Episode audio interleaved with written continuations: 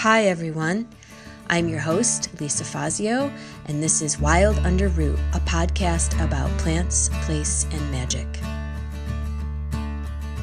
Even if lightning strikes, or if thunder splits the sky, if the mountains fall and rivers overflow, you can never stop from right. And today on the Wild Under Root podcast, I am welcoming Janelle Bouvet, who is a Wolf Clan Mohawk. She is the proud mother of three children and chosen auntie, sister, and friend to many. She works diligently to empower and induce healing within all Native Indigenous communi- communities in order to prosper in the Haudenosaunee teachings of good medicine and good minds. And for my listeners who aren't aware, Haudenosaunee is the name of those that have been colonial called the Iroquois Confederacy.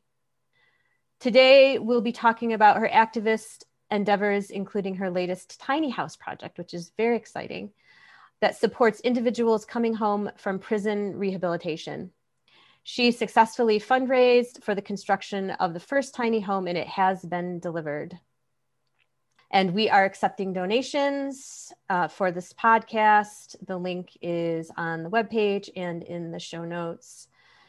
And please share if you can. Um, also, Janelle recently spent five years cultivating support and experience around violence with the Seven Dancers Coalition as community outreach located in upstate New York on the US Canada political border of her home territory in Akwesasne, which, for those of you who've been following me, you know that I live and the Root Circle is coming to you from Haudenosaunee, ter- territory in the Adirondack foothills, also known as New York State. The coalition, this coalition seeks to educate tribal communities and service providers through trainings and presentations on sexual assault, domestic violence, campus safety, teen dating, sex trafficking, and stalking. Janelle was a recep- recipient of 2020 Visionary Voice Award, nominated by the New York State Coalition Against Sexual Assault, granted by the National Sexual Assault Resource Center. In 2019, she was picked one of 10 women nationally to represent a fellowship for formerly incarcer- incarcerated or directly impacted women of color through the Community Change Organization, with peer to peer mentorship, community organizing skill building, and cultivating change in the hearts of women directly impacted by the social violence, prison systems, and immigration. In 2020, she was accepted to be on a national cohort of women through Columbia University's Women Transcending Fellowship. She also organized to support formerly incarcerated women build power, gain resources, and strengthen leadership development. And in addition, was extended an invitation to sit on the national hashtag Free Her board with the Circle for Justice Innovations, which gave out grant opportunities for women of color who are in their communities working to address mass incarceration. And that's not all of it. We're going to go over some of it um, here today. So, welcome, Janelle. Wow, welcome. Sounds like quite a reputation to live up to. I know. and I know that's not it. That's there's so much more. You're holding amazing space. Yes, thank you so much. And uh, I just, yeah, I would really like to take the opportunity to greet everyone who's listening. And, you know, I'm glad you took the time out of your day to uh, listen to me and Lisa. And, you know, I'm excited to have this conversation and, you know, to see where it leads us. So, what brought us together through a mutual friend was your tiny house project and also for those who don't know um, this these tiny houses are being delivered to akwesasne and which people may also not know that there is a housing crisis there so when um, folks um, are released from prison slash rehabilitation, it can be really challenging uh, to integrate back into the community and have a place to live. So Janelle, you want to tell us how you got into this? Maybe a little bit about your original story into this into this work. Yeah, absolutely. So I'm I'm super excited to talk about this and it's got quite the the narrative behind it which you know goes back quite a few years but you know it, it is important to uh, show up in places where we have you know a better understanding of how and why we have certain experiences in our lives and i think the tiny homes is definitely a reflection of um, my life experiences and then the collective experiences of other people um, getting caught up in the criminal system and then um, not having uh, an outlet or a resource to come back out to. So with the tiny homes, uh, it's really interesting, and it kind of brings me back initially to um, a prayer. So every now and then, right, we're we're in a really tough spot, and you know we're going through some hard things, and maybe we buckle down and we try to search for some guidance, or we try to make meaning of it all. And I had said a prayer about 10 years ago that uh, while I was sitting in New York State's maximum security prison for women in Bedford Hills, just outside of New York City, um, I said a prayer and I asked to be able to go home and to make something of this experience and that I had learned what I needed to learn and I wanted to go home and help my community because I knew a lot of us ended up in this place and Nobody ever talked about it. Nobody ever said anything about it. It was so easy to end up in prison and so difficult to try to get out of it. And and still, right? So, you know, in that process of, you know, you know, uh, everything pre-incarceration, that incarceration experience, and then coming home, uh, the coming home piece taught me a lot. And so right now, uh, with my experience around violence in the community, and around um, trying to uh, invest and encourage the health and well-being of men as a means to prevent violence and then also wanting to hold space and compassion for people coming home and and holding themselves accountable and wanting to make right their lives and their actions and their choices i think it just was a great opportunity because right now there isn't any to just start somewheres and I have the personal experience, I have the support, I have the network. And so, where this kind of landed me is ironically and probably perfectly with the tiny home project, because you're absolutely right. It's our homes are where we initiate all of our cultivated values and beliefs. And mm-hmm. so, as children, right, we learn in a safe home environment what feels right and what doesn't feel right what you know and we grow from that and i think that more often than not a lot of people who end up in the prison systems don't start out in safe homes so i think that giving people an opportunity to have their own little home a safe and drug free environment where right. they can have the support of other their peer support from other people who have gone to prison and then the support of a community that says we don't have to forget maybe necessarily the the level of harm that every individual you know may have caused but we can sure as heck create an opportunity and that's up to you to make that right but if there's no adequate housing and if people don't have choices and they come out wanting to do better and there isn't better out there for them to do it with you know how how much more can we realistically expect people to create the change that we desperately seek in them. So, you know, so there's lots to be said about the tiny homes. We could pretty much start this conversation in any direction, but to give some kind of overview of it, you know, there's a lot of heart and a lot of emotion um, moved in this. And so I think it's always good to start there. Intentions, you know, these are the intentions behind we are why I and many others, you know, want to be able to see something like this happen and and to be able to make it create it uh, in its own natural growth and process so so yeah i think that the tiny homes are just another great reflection of you know what we can do with our experience and um you know try to create the change that we need right and so one of the things is when um, people are released from prison rehabilitation that the decks are kind of stacked against them right from the get go. And being able to find a place to live, find jobs, and then have be accepted into the community because once you are incarcerated there's a stigma that coming back into the community that you have and then also going through the system trying to get um, whatever resources jobs training whatnot and then not having a place to live uh, and then not having something to call your own uh, and then we talk a lot about recidivism.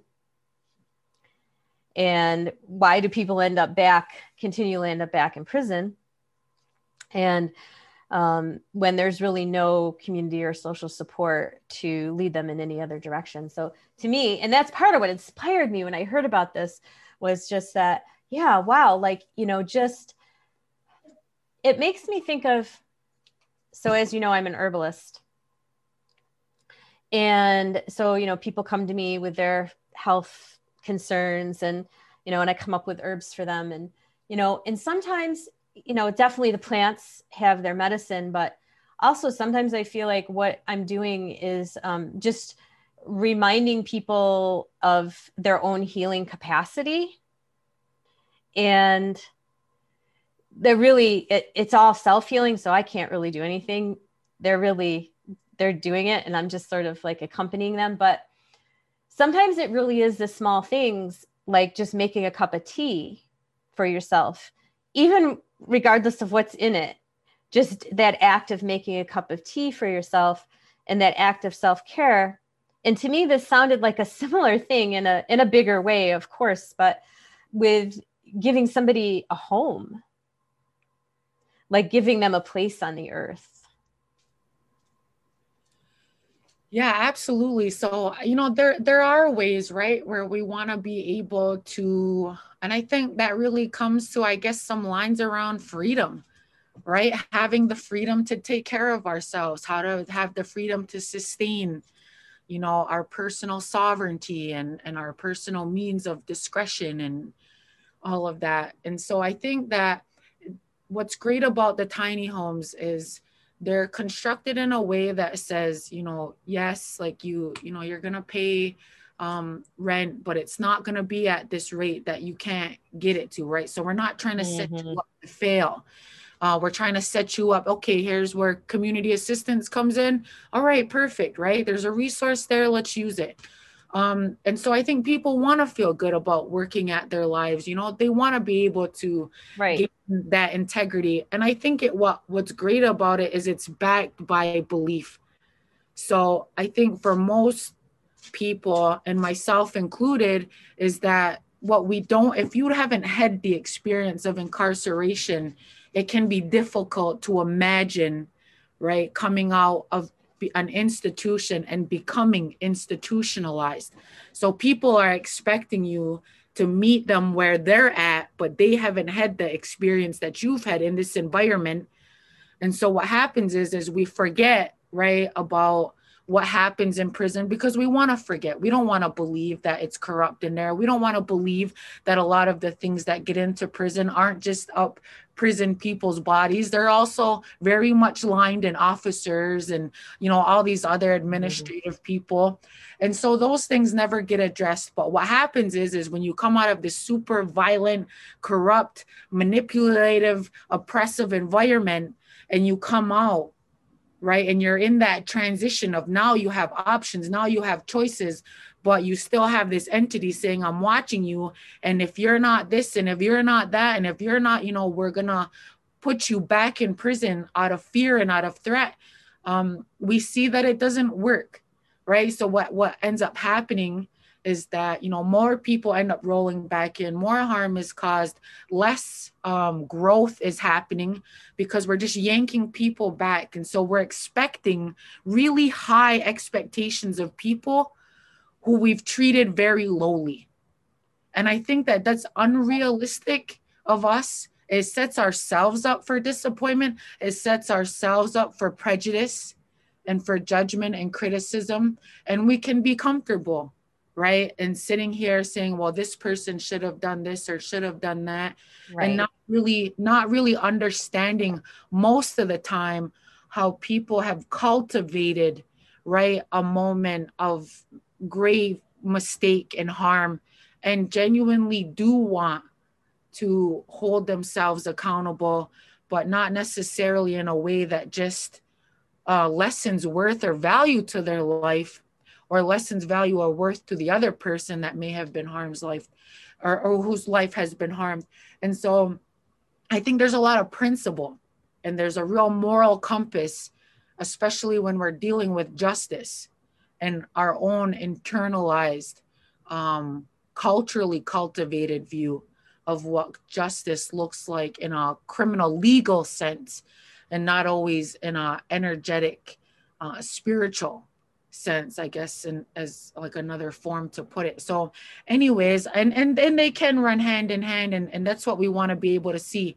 So like you said when people come home and they have a safe place you know we want to give people up to a year you know, to be able to say, okay, here's a tiny little home. You get to practice doing your dishes. You get to practice, you know, having your own little in- interdependence. And then what happens with that is now when you bring them back into their families or you bring them back into community, they're not floundering and they're not as desperate to reach out for things because, like you said, as everyone knows right now who can't get a job or can't find one, right? The, the desperate means that we'll go to right to take care of our families or to find food and and poverty in that sense in an economic sense you know fuels a lot of violence. And so you know wherever you sit on that economic stature of you know levels um you know we all have the ability to uh, take care of one another in a way that holds ourselves responsible and also holds ourselves responsible to the collective which is the community and we all want to be in communities where we feel as though people are contributing and and at the same time you know living at a personal code with themselves to say you know i've made a mistake and i've learned from it and therefore i'm going to work even harder to make sure that others you know can either see a way out or see that it's possible to uh, create healing and mending in that in that way. And so i think especially with tight knit communities such as my own and Akwesasne, right? We also have the the experience and the fortitude to be able to decide for ourselves what happens to our community members and what kind of support you know we think that is is good for them to to come home to instead of nothing at all. And right now that's the only option is nothing at all. And and i think that that's uh unnecessary so I love, there's a couple of things that, um, that really struck me about what you just said. And some of the important things I believe are the fact that we can hold two things, right? We can hold more than two things and be able to identify what's happening and have it be more than one thing at a time, which so when you've got people coming out of having been incarcerated, that that their humanity can be held as well as the needs of what they need in order to to step up into being accountable and being responsible um, within community. So i feel like one of the things and you mentioned cultural um, our cultural like indoctrination around ideas of incarceration in prison and people who have been incarcerated uh, where somehow there's the idea that they they deserve it or that they sh- they sh- you know that it couldn't have been us right? Like and or it couldn't have been me that could have ended up in those circumstances. When one i don't really know what the circumstances are. Two as a human being i could have ended up in any circumstances that anybody else was in given similar conditions which i think you touched on a little bit with like just growing up in childhood. And and i think to me some of the well we talked about this you know punishment. Punishment doesn't work. Punishment what is punishment? And a lot of that comes through well many places, but the one that I know most um, is the Judeo Christian religious precepts of a God, but a God that punishes. And that that is somehow a valid means of um, accountability um, and then rehabilitation, which obviously doesn't, we, I mean, it's clear that that doesn't work. So I really like what you're saying on that. And it reminded me also of, which maybe you want to talk about um, I don't want to get too off from the tiny homes, but I just our one of the things that struck me with our conversation the other day was how there were um, there's a group of men in your community. I think it was your community that sing to women who have been assaulted, or maybe they're just singing in general. But do you want to feel like you want to share anything about that, or? Yeah, absolutely. You know, I think there this this topic is huge, so it is hard to stay.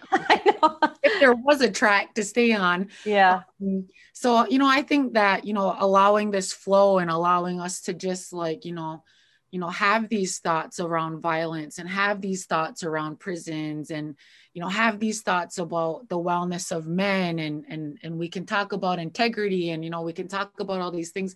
Because i think that when we when we simplify things to a standard of family and so when you when you inherit the title of being a daughter and you inherit the title of being a friend or a parent or a sister and you have all these titles as a relative you have this this inherited obligation or connectedness to another human being. We learn a lot about the conditioning and unconditioning of love.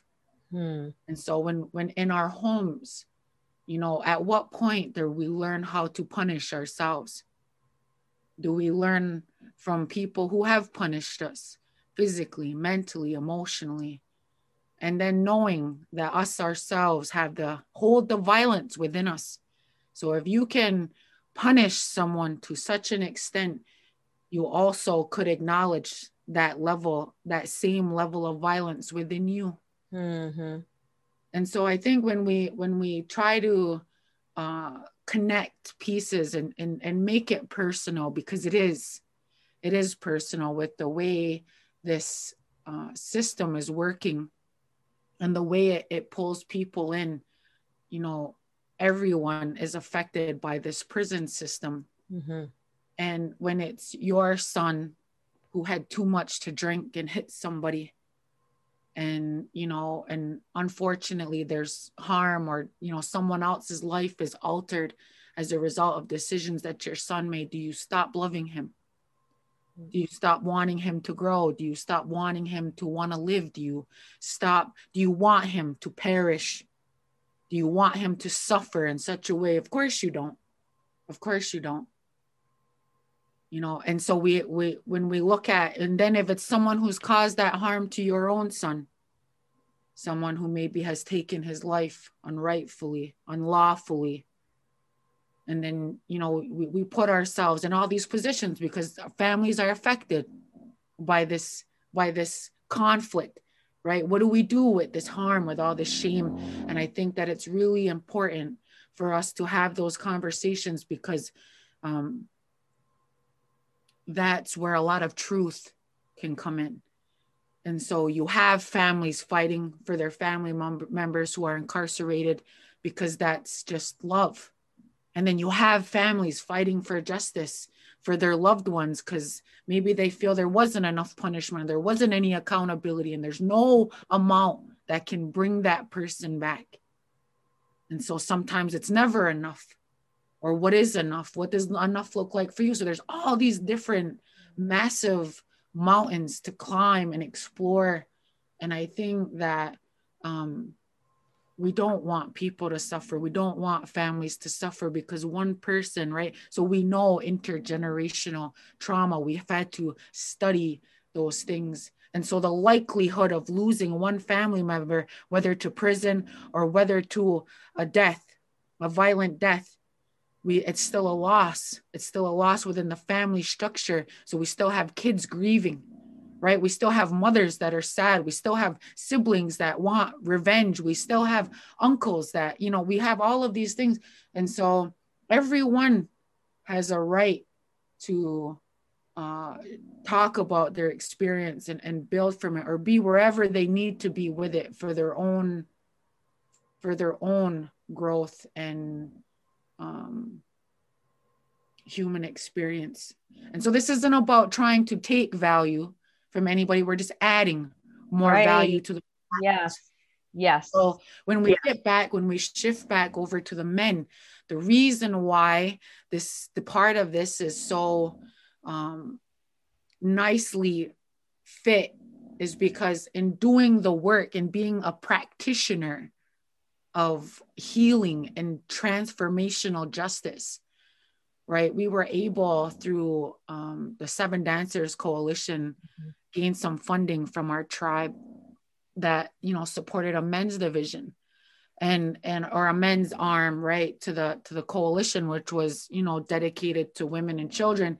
And so we knew that doing the groundwork around trying to keep women and children safe we we usually had to keep them safe from men and so in all the workshops and all the trainings you know and i hear this statistic that you know men are 80% the source of violence that happens.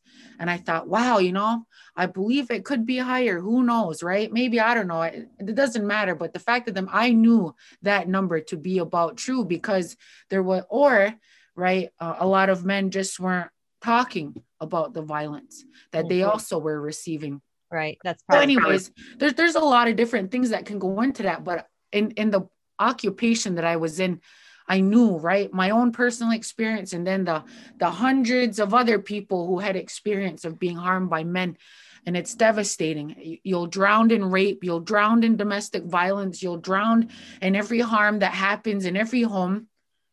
And and you go, wow, you know, like what happened? What happened to dads that, you know, don't give up on their kids? What happened to partners that don't want to you know see their partner bleed and cry and and scream and beg like what happened to men that want to provide and work because that's what they're made uh, to to bring forth in the community and to a family unit and so it was really about wanting to see pride and integrity restored back into these these uh, individuals and and trying myself in that process not uh, you know and it's difficult because there is no other system.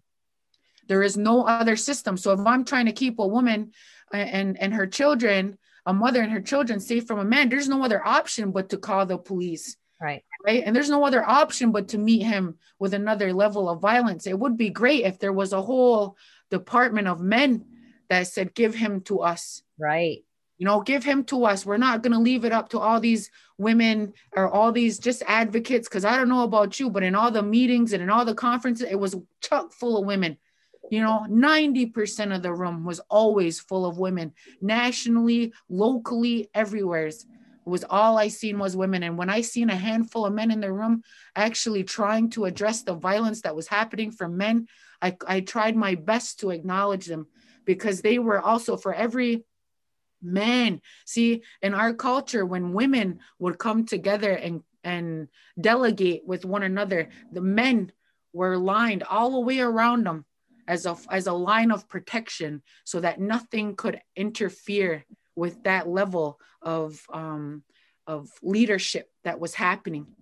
And so for every so now it's it's just the opposite. There's all these women in the mid there's hardly no men protecting them while they come together in that way. And so I would say to every man, for every for for there's a hundred men that are supposed to be here protecting us so that we can decide what's good for our families and for our community. And out of those hundred men, you showed up. You showed up. And I think that says a lot about you and it says a lot about a lot of things. So when we got to this place with the coalition about bringing men, I seen young men, I seen, oh, I seen men genuinely coming in, genuinely not wanting to hurt anybody, knowing that they were full of violence, knowing they were full of sexual abuse, knowing that they didn't have any other tools or concepts or whatever, and that they were just trying to maybe stay sober. They were just trying to fight the greatest fight, which was themselves. And and I needed to see that that narrative. I needed to witness that that that struggle that they were going through because I didn't understand. And because I didn't understand, I had to take the time to research and sit with it and be quiet about it and then say, okay, you know, I'm listening, I hear you. So we had these men and then as the men started to build capacity in their wellness for one another they started singing. And so our culture has this great great um, river of songs and acknowledgement because that's one of the ways that we were celebrated each other. We celebrated our love. We celebrated these things through song and through ceremony and dance. And so there's all these songs that are lined with medicine and a lot of times we found that men were struggling to articulate their feelings. They were struggling to say, I feel vulnerable. I feel insecure. I feel not man enough. I feel, I feel whatever. Right. And so, but we knew that for whatever reasons, them singing and them knowing what they were singing was enough for them vocally to say, I might not know how to say, I'm sorry but I could sing you this song that talks about the beauty of the sun rising on this day. And it's as close as I can get to telling you how much I love you, how much I acknowledge you, how truly inside this is how I feel. But through this song, so we have these songs, and so these men are singing, and there's a nice men's group, and that there's young guys coming through. There's and it's it's waking them up. They like it. They sit there. They want to listen to it. soothing, you know, and it works its medicine in into its way into their lives.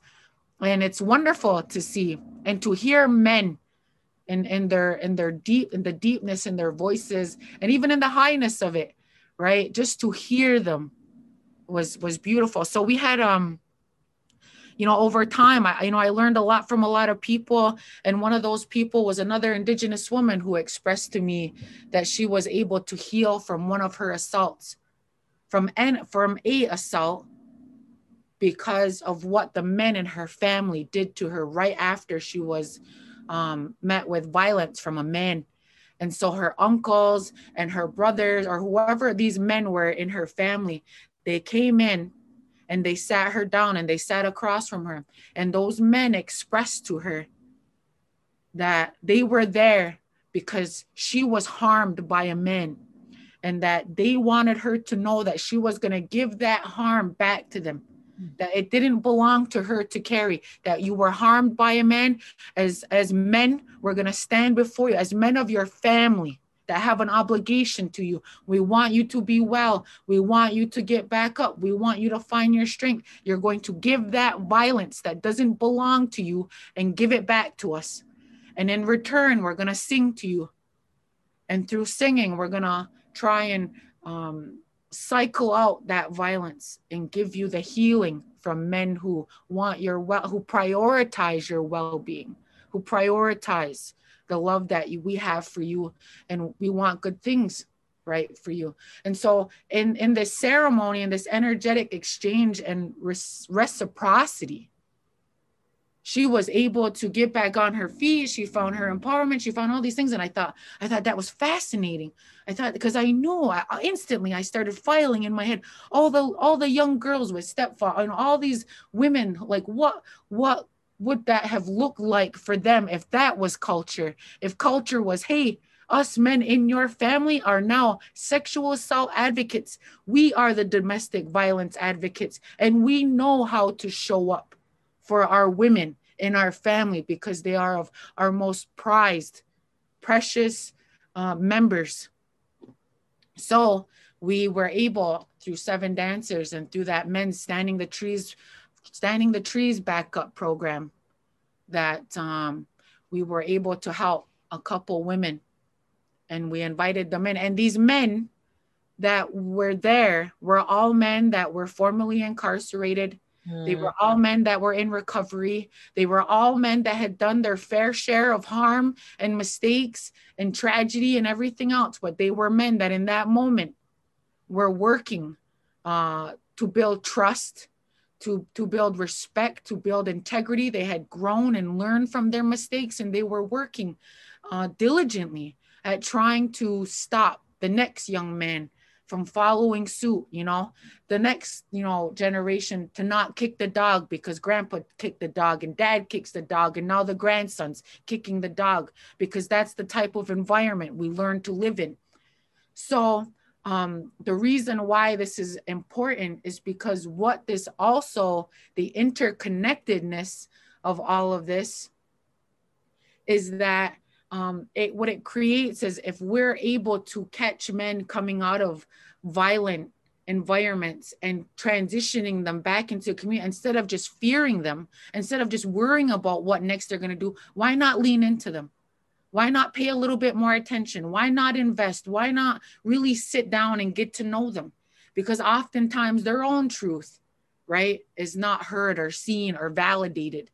And so you know what we really want to do is um, generate more of that. And could you imagine? And I'm sure you can, Lisa. Every woman would love to sit here and fantasize. And I'm grateful that I got to witness this ceremony myself mm-hmm. through these men who had come out of prison, come out of their own depths of harm, and show up and say, uh, We're going to help heal now. And we actually can be better healers because we know the influence of violence and we know the karmic debt that gets paid no matter if you go to prison or not. There's a karmic debt there's an energetic debt that deficit we can put ourselves in when we want to harm another individual. And actually what's interesting is it's through the the darkest it's through our dark shadow that opens the door to our Absolutely. growth always always right? And so you know i just want to say like there's great principle in that and there's great sustainability into so why not catch these men? And why not welcome them home? And why not clean them off? And why not say hey you know we're not here to forget but we're here to try and create to support you in creating the change that you need to do. And so when they build a brotherhood amongst themselves when men see other men singing to women to say don't take all of that harm. Let us correct that because it's within us.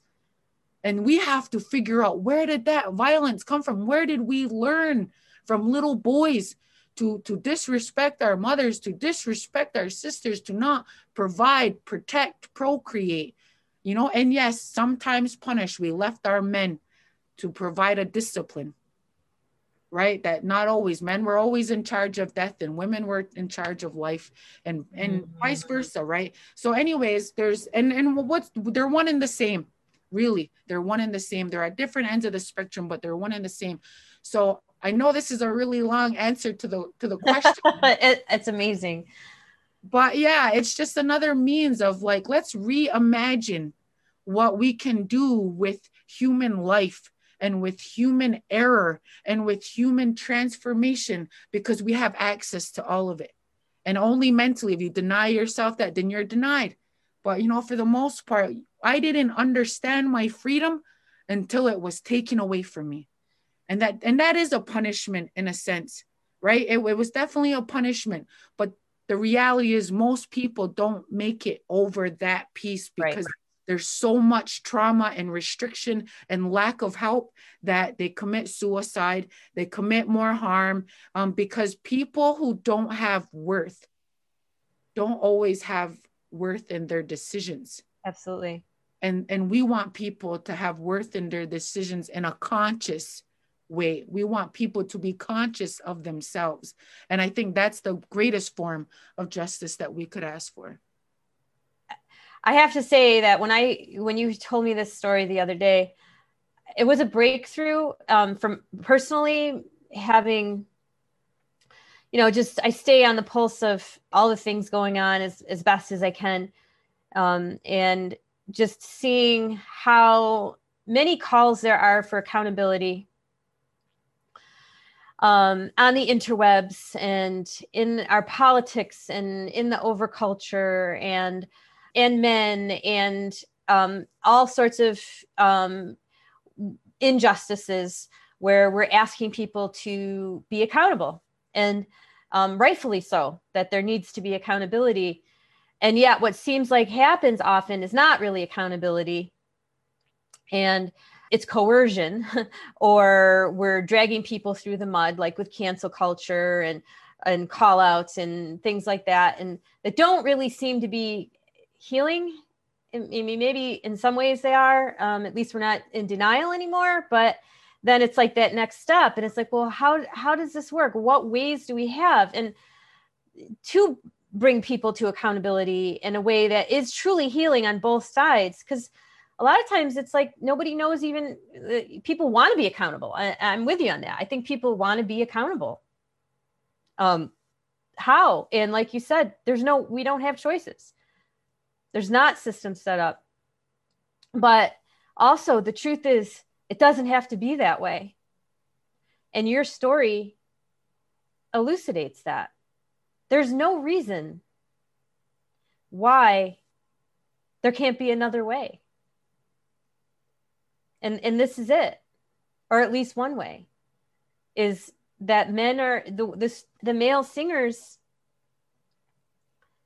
it is not only healing the women it's healing them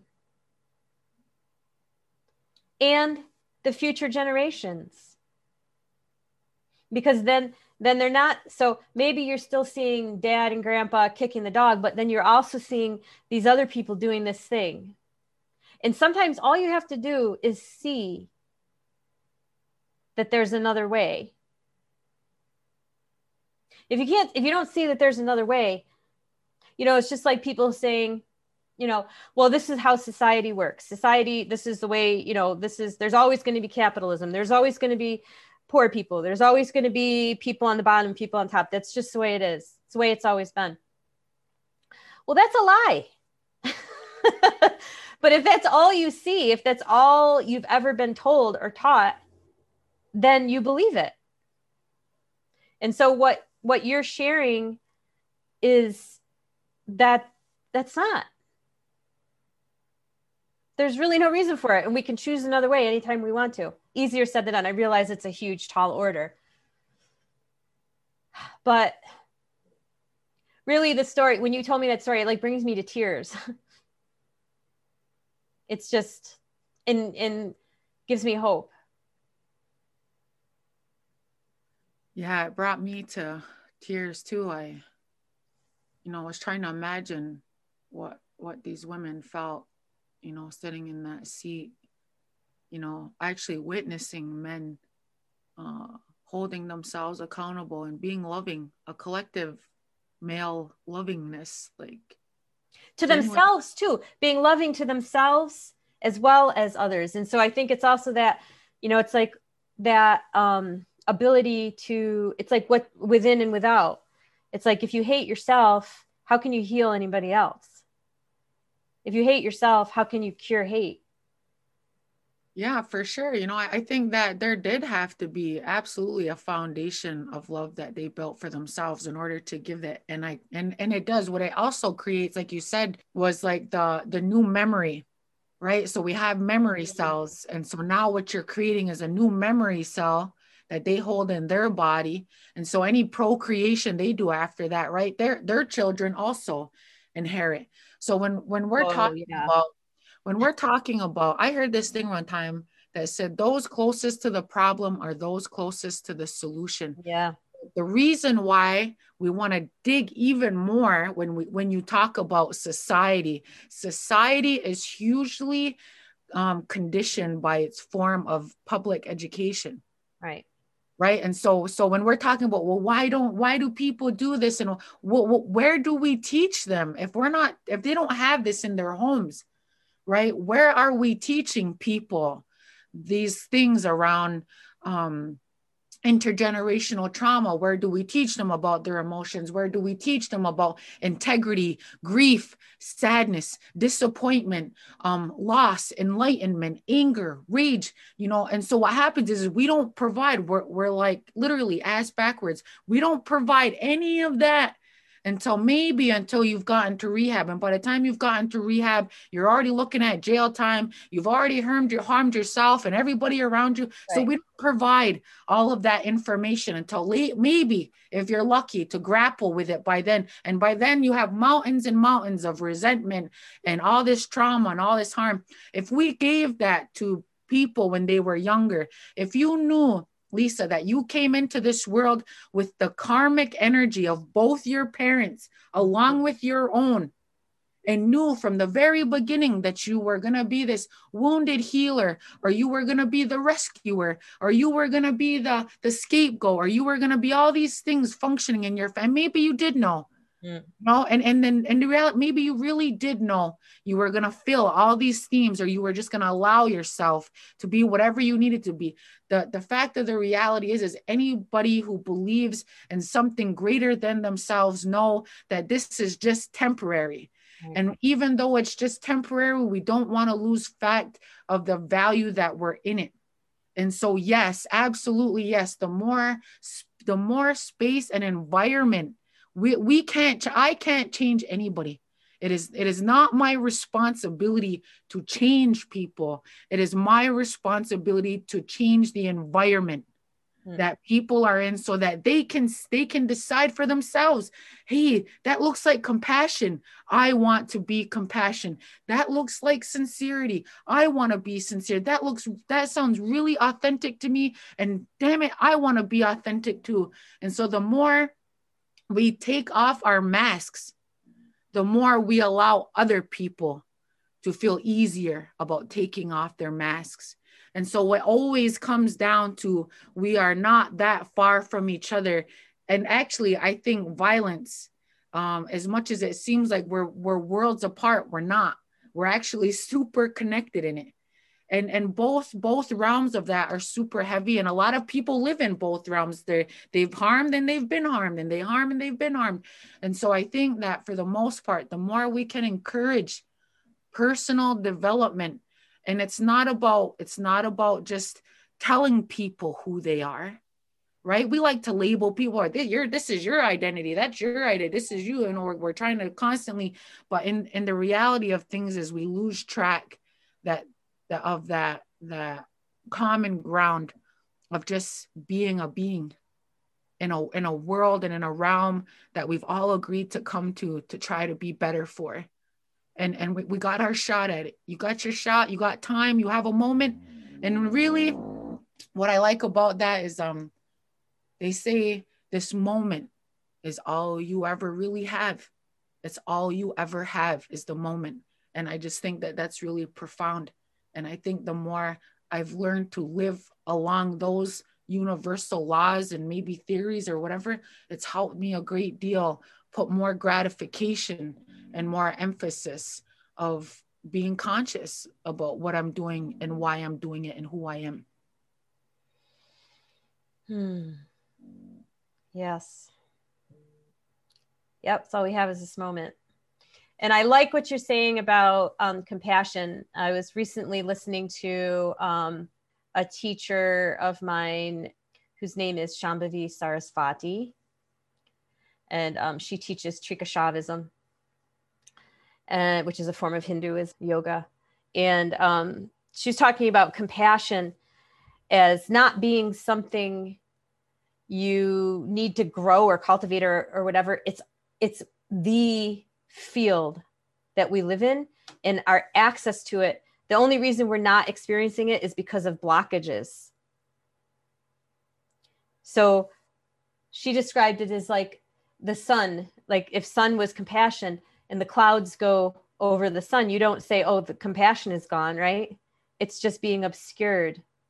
And it sounds like what you're saying right now is you know it's like you come into this world with these basically these obstacles or these these wounds these obscurations and it's in in but your your true nature is love and compassion and authenticity. And so when we see that that that we can o- be open to that um, real healing occurs. And also just wanted to comment back on um, you know the fact that you noted that i think is really important and something that i feel like i have thought so much about and and conversed about and communicated about in terms of the prison industrial complex is that we're catching people at the end of the process right? The healing there's so many places between the birth of a child and them ending up incarcerated where healing where opportunities of healing are are available and with our social focus and political focus so heavily on the prison system, we're missing, you know, for instance, just the lack of funding into social programs that could could intervene, such as they are. I worked in human services for a brief time, and um, part of why I got out of it was because pay was so bad, but also because um, they're the programs aren't funded in a way that they can be effective. They're they're so poorly funded. We'd rather spend money incarcerating people, I guess, or funding the police, or you know, we want to we want to we want to spend money on on systems that deal with the problem once it's already become a crisis. So yeah, so just um, back to the your your great project, the tiny homes. Where so where are they being located? Um, is there like where's the space? Is somebody donating land? Are you renting land? How does that work out? Wow. Fortunately, well, before I actually answer this, I just want to note like if you can hear snoring in the background, I just want to let you know that I have an old English bulldog and she follows me around the whole house. Every I cannot go in any room. And and the only and that's really cute and all and I and I love that, but she snores. So I I I can't tell you how many calls I've been on and people are like, "What's that noise?" So anyways, it's just the it's just my dog sleeping and, uh, one sleeping over here too. it's not my teenagers because he's yeah.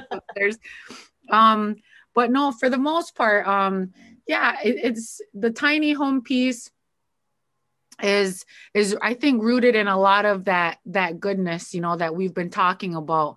And so i think the point of it is like not to create a whole bunch of expectation right? So there's liability there's responsibility in this but i think it's more irresponsible to not lean into it and right. to act like it's not needed or to act like it, it doesn't deserve some kind of um prior prioritized um precedence you know? So i just feel as though um the tiny home piece is crucial and it was crucial for us in my own perspective of my community that i've learned to live and engage and and grow up in was that we really um need something here because of our like political um our political frustrations right? So we're a community that has a political line that runs right through it and so we have these um, law enforcement agencies that, you know, uh, try to, you know, take as much authority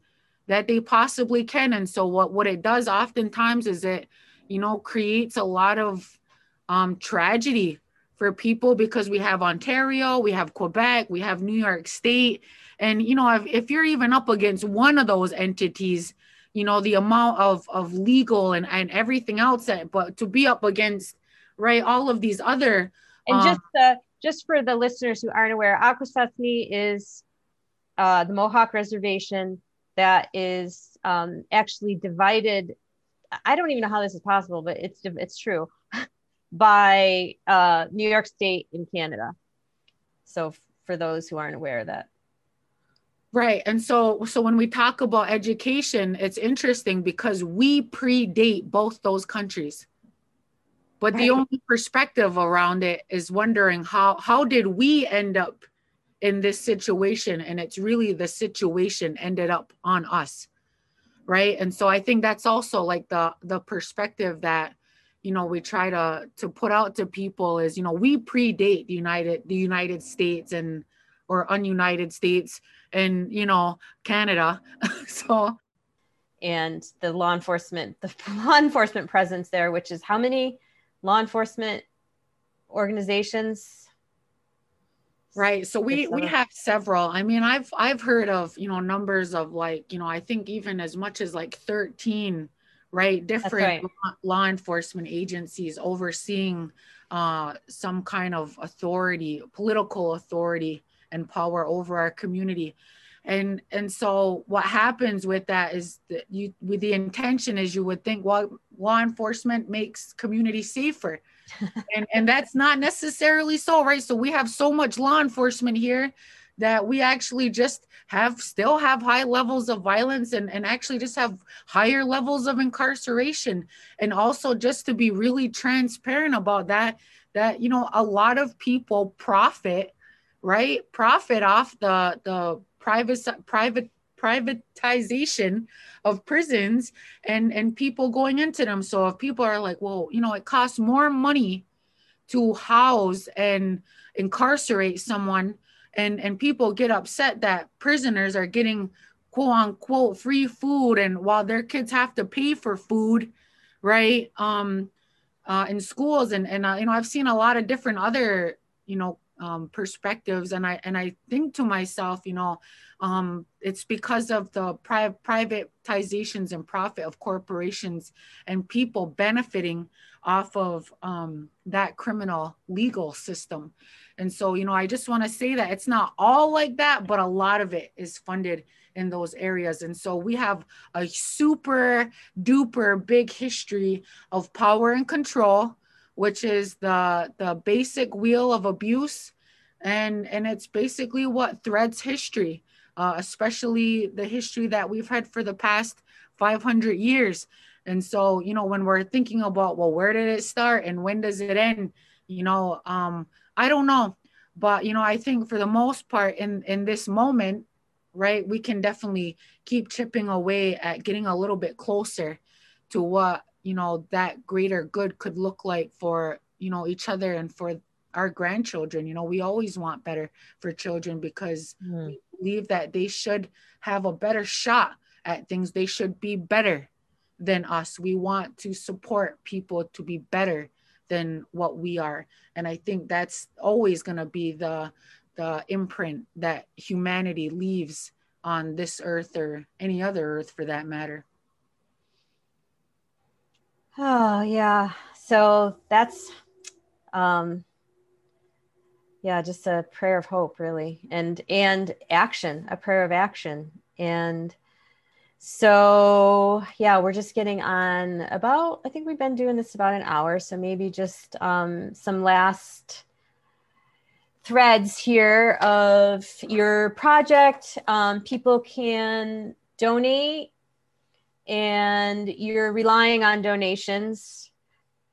So um, this helps uh, bring more tiny homes. And you did, you have delivered one tiny home, is that correct?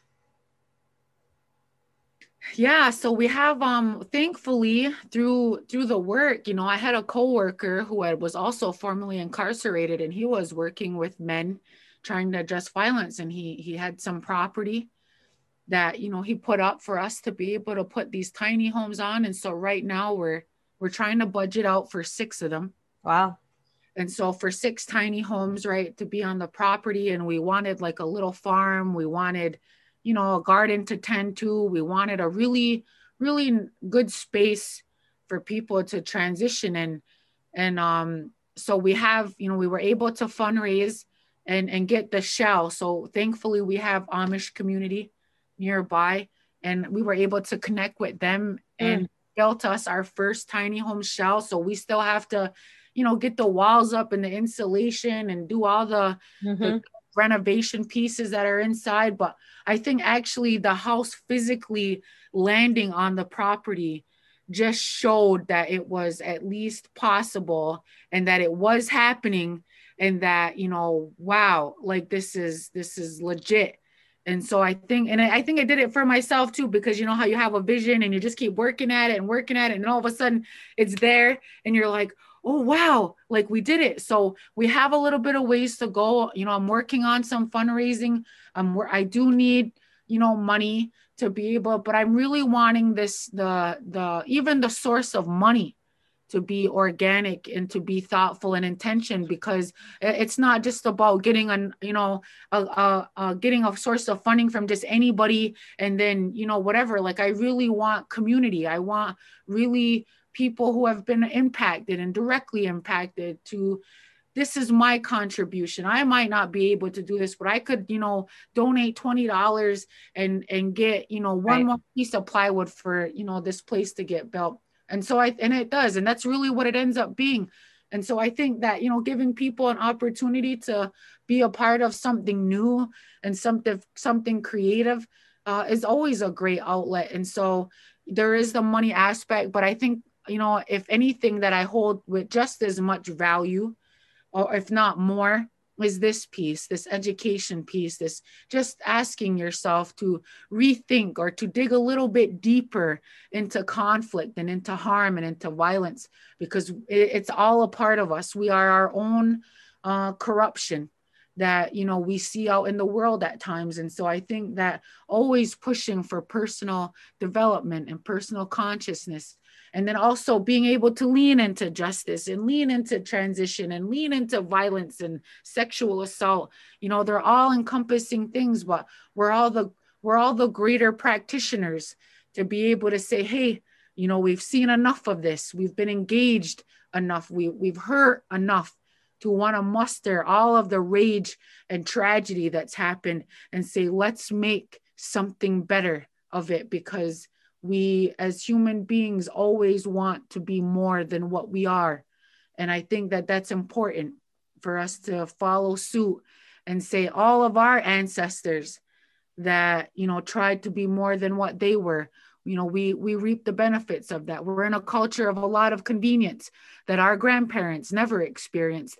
And here we sit more conflicted internally mm-hmm. more lost spiritually more um, in a deficit of of perspective and and truth right? And so when we talk about truth whether it's indigenous truth whether it's european descendant truth you know it's still truth. And i think there's no greater truth than standing in the midst of a birth than standing in the midst of death because they are they are true moments where we we get to ground ourselves in in our humanness and mm. all that it entails. And so the birthing of someone coming out of a violent environment and back into a vulnerable space such as community is a birth and we want to make sure that we're going to start this new layer of our life off um, in a better way in a more intentional way in a more um, encompassed uh, way. And so we, we say you do have a, a purpose and a place in this community, and it's to share your mistakes. Because mm. you don't want to, we don't want to just talk to, you know, if nobody, if you never made a mistake and you're talking to people, you know, we'd say, how would you know? How can you relate? so when we have things like oh. Alcoholics Anonymous, right? That's successful because people can relate. There's common ground. So that's what we go to. We go to common ground and we say from one human being to another, from one woman, from one, one mother to another.